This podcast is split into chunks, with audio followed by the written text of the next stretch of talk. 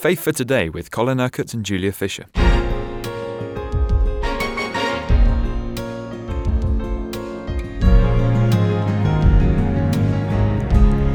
Yesterday, we started a new series. You're taking us through the book of the Acts of the Apostles, and we were talking about the opening verses. And you described the group of disciples uh, who were men who meant well, and then they were turned into men who did well after they were baptized in the Holy Spirit. Now, they had to wait to be baptized in the Spirit, and that's where we pick up the story today, Colin. Jesus promised that this would um, this would happen, this baptism of the Holy Spirit uh, once he had returned to heaven. That didn't happen immediately, as we shall see. We are going to see today what it really means to be baptized in the Holy Spirit, beginning with what happened to those first believers. So I'm going to read the opening verses of Acts 2, which will be very familiar to many listeners, but very, very important for us to really hear and understand what the scriptures are saying. When the day of Pentecost came, they were all together in one place. Suddenly, a sound like the blowing of a violent wind came from heaven and filled the whole house where they were sitting. They saw what seemed to be tongues of fire that separated and came to rest on each of them. All of them were filled with the Holy Spirit and began to speak in other tongues as the Spirit enabled them. Okay, let's pause there. What is the significance of this? When the Spirit of God came upon Jesus at the outset of his ministry, he came as a dove. There was nothing in Jesus that would resist the power of the Holy Spirit. The Spirit could just come upon him in what is really the symbol of peace.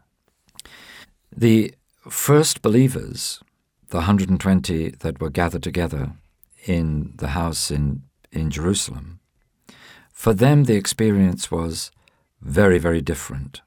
The Spirit came not as a dove, but with a strong, violent wind. Not a gentle breeze, but a violent wind. Uh, just three or four months ago, uh, in one of the meetings that we were having at Kingdom Faith, we had this experience of the Spirit coming and blowing like a violent wind. And it happened on an evening when it was absolutely calm. It wasn't a, a uh, natural wind at all, a supernatural wind. So the Holy Spirit can come not just um, like a dove, and Jesus is the only one in Scripture where it's recorded that he came, that the Spirit came upon him as a dove. But here the disciples and the others with them had this experience of this violent wind. Now they'd been meeting together for the ten days since Jesus had ascended before this event took place. They'd been coming together to pray. And I personally think that what was happening during that time was that God was preparing them for this mighty event. They are very, very different people in the Acts of the Apostles than the disciples we read about in the Gospels. And I believe that a lot of the tensions that clearly existed uh, among them while Jesus was uh, on earth, those tensions were being resolved. The jealousies and, and divisions amongst them uh, were being reconciled.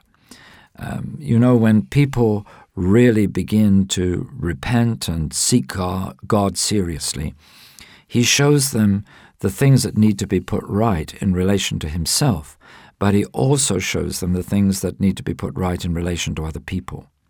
So I think probably during those 10 days of prayer, a lot of this sorting out and sifting out and refining was taking place, ready for this tremendous event of the coming of the Holy Spirit.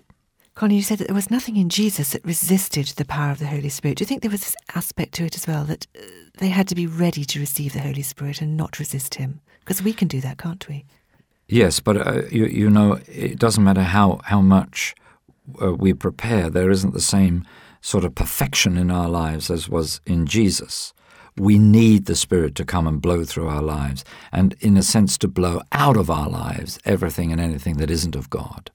So I think, you know, I see the, this real distinction, this difference uh, that is needed. But also, these disciples needed to know that the power of God was coming upon them uh, in a mighty way to empower them for the ministry uh, that they were called to by Jesus. But of course, it wasn't just as a mighty wind, there were also the tongues of fire which separated and came to rest on each of them. Very difficult for us to imagine exactly um, uh, you know how, how this worked. But you see, the, the Holy Spirit is not only wind, he is fire. Now, I'm, I'm an artist, uh, and w- two of the things you cannot paint are wind and fire.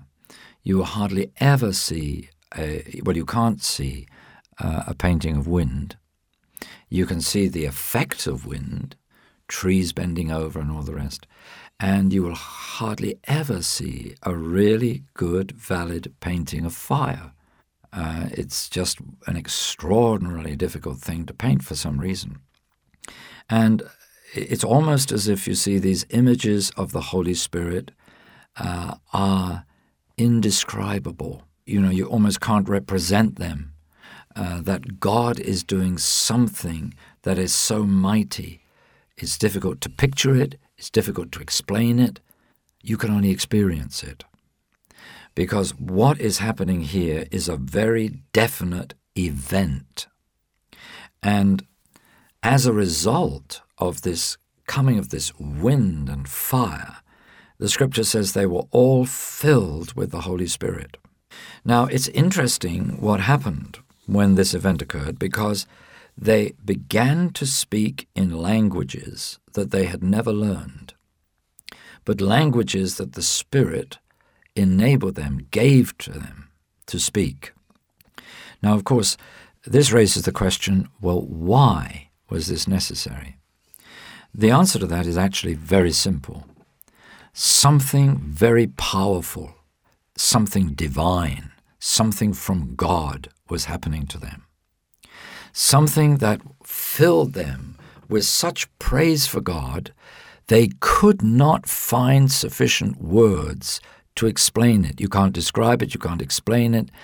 And the Holy Spirit, now living in them, has to express Himself through them, not to be limited by their language or by their own thinking, but the, the Holy Spirit is the supernatural presence and power of God in the believer.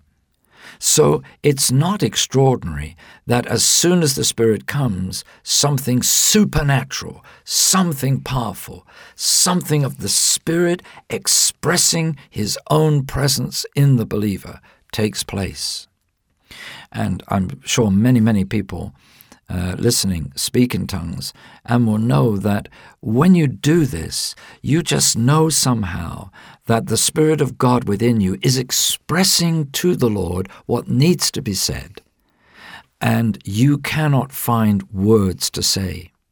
Uh, he can even pray through you beyond your understanding because our understanding is limited, but the understanding of the Spirit within us isn't. And you see, I believe that this particular event happened in the way that it did right at the beginning, because what God was really saying to these first apostles and the others with them is you are now entering into another spiritual dimension where I am going to work in you and through you beyond reason, beyond your understanding, beyond any of the abilities that you have had in the past. It is my Spirit working in you and through you, which is going to enable you to fulfill the commission that I have called you to, which, as we saw yesterday, was to take the gospel of the kingdom out into the world. And that's immediately what happened. And that's immediately what happened. Uh, they were probably in a house somewhere, the crowded streets of Jerusalem.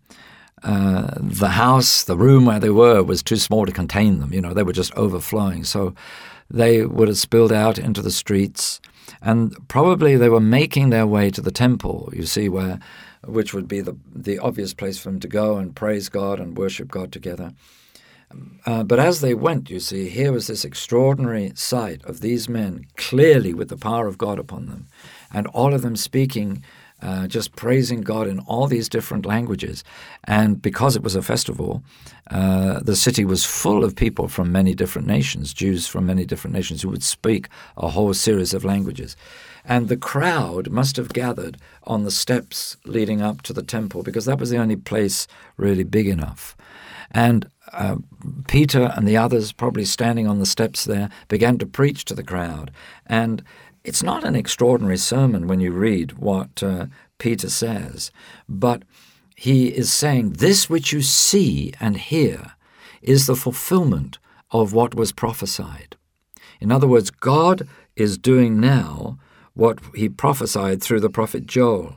In the last days, God says, I will pour out my spirit on all people. Your sons and daughters will prophesy. Your young men will see visions. Your old men will dream dreams. Even on my servants, both men and women, I will pour out my spirit in those days, and they will prophesy. So you see, uh, God was promising hundreds of years before this event that something was going to happen that would suddenly take his people into a whole new, different dimension of spiritual life and activity. And it is this event, therefore, that marks the beginning of the church, because that is what the church is supposed to be.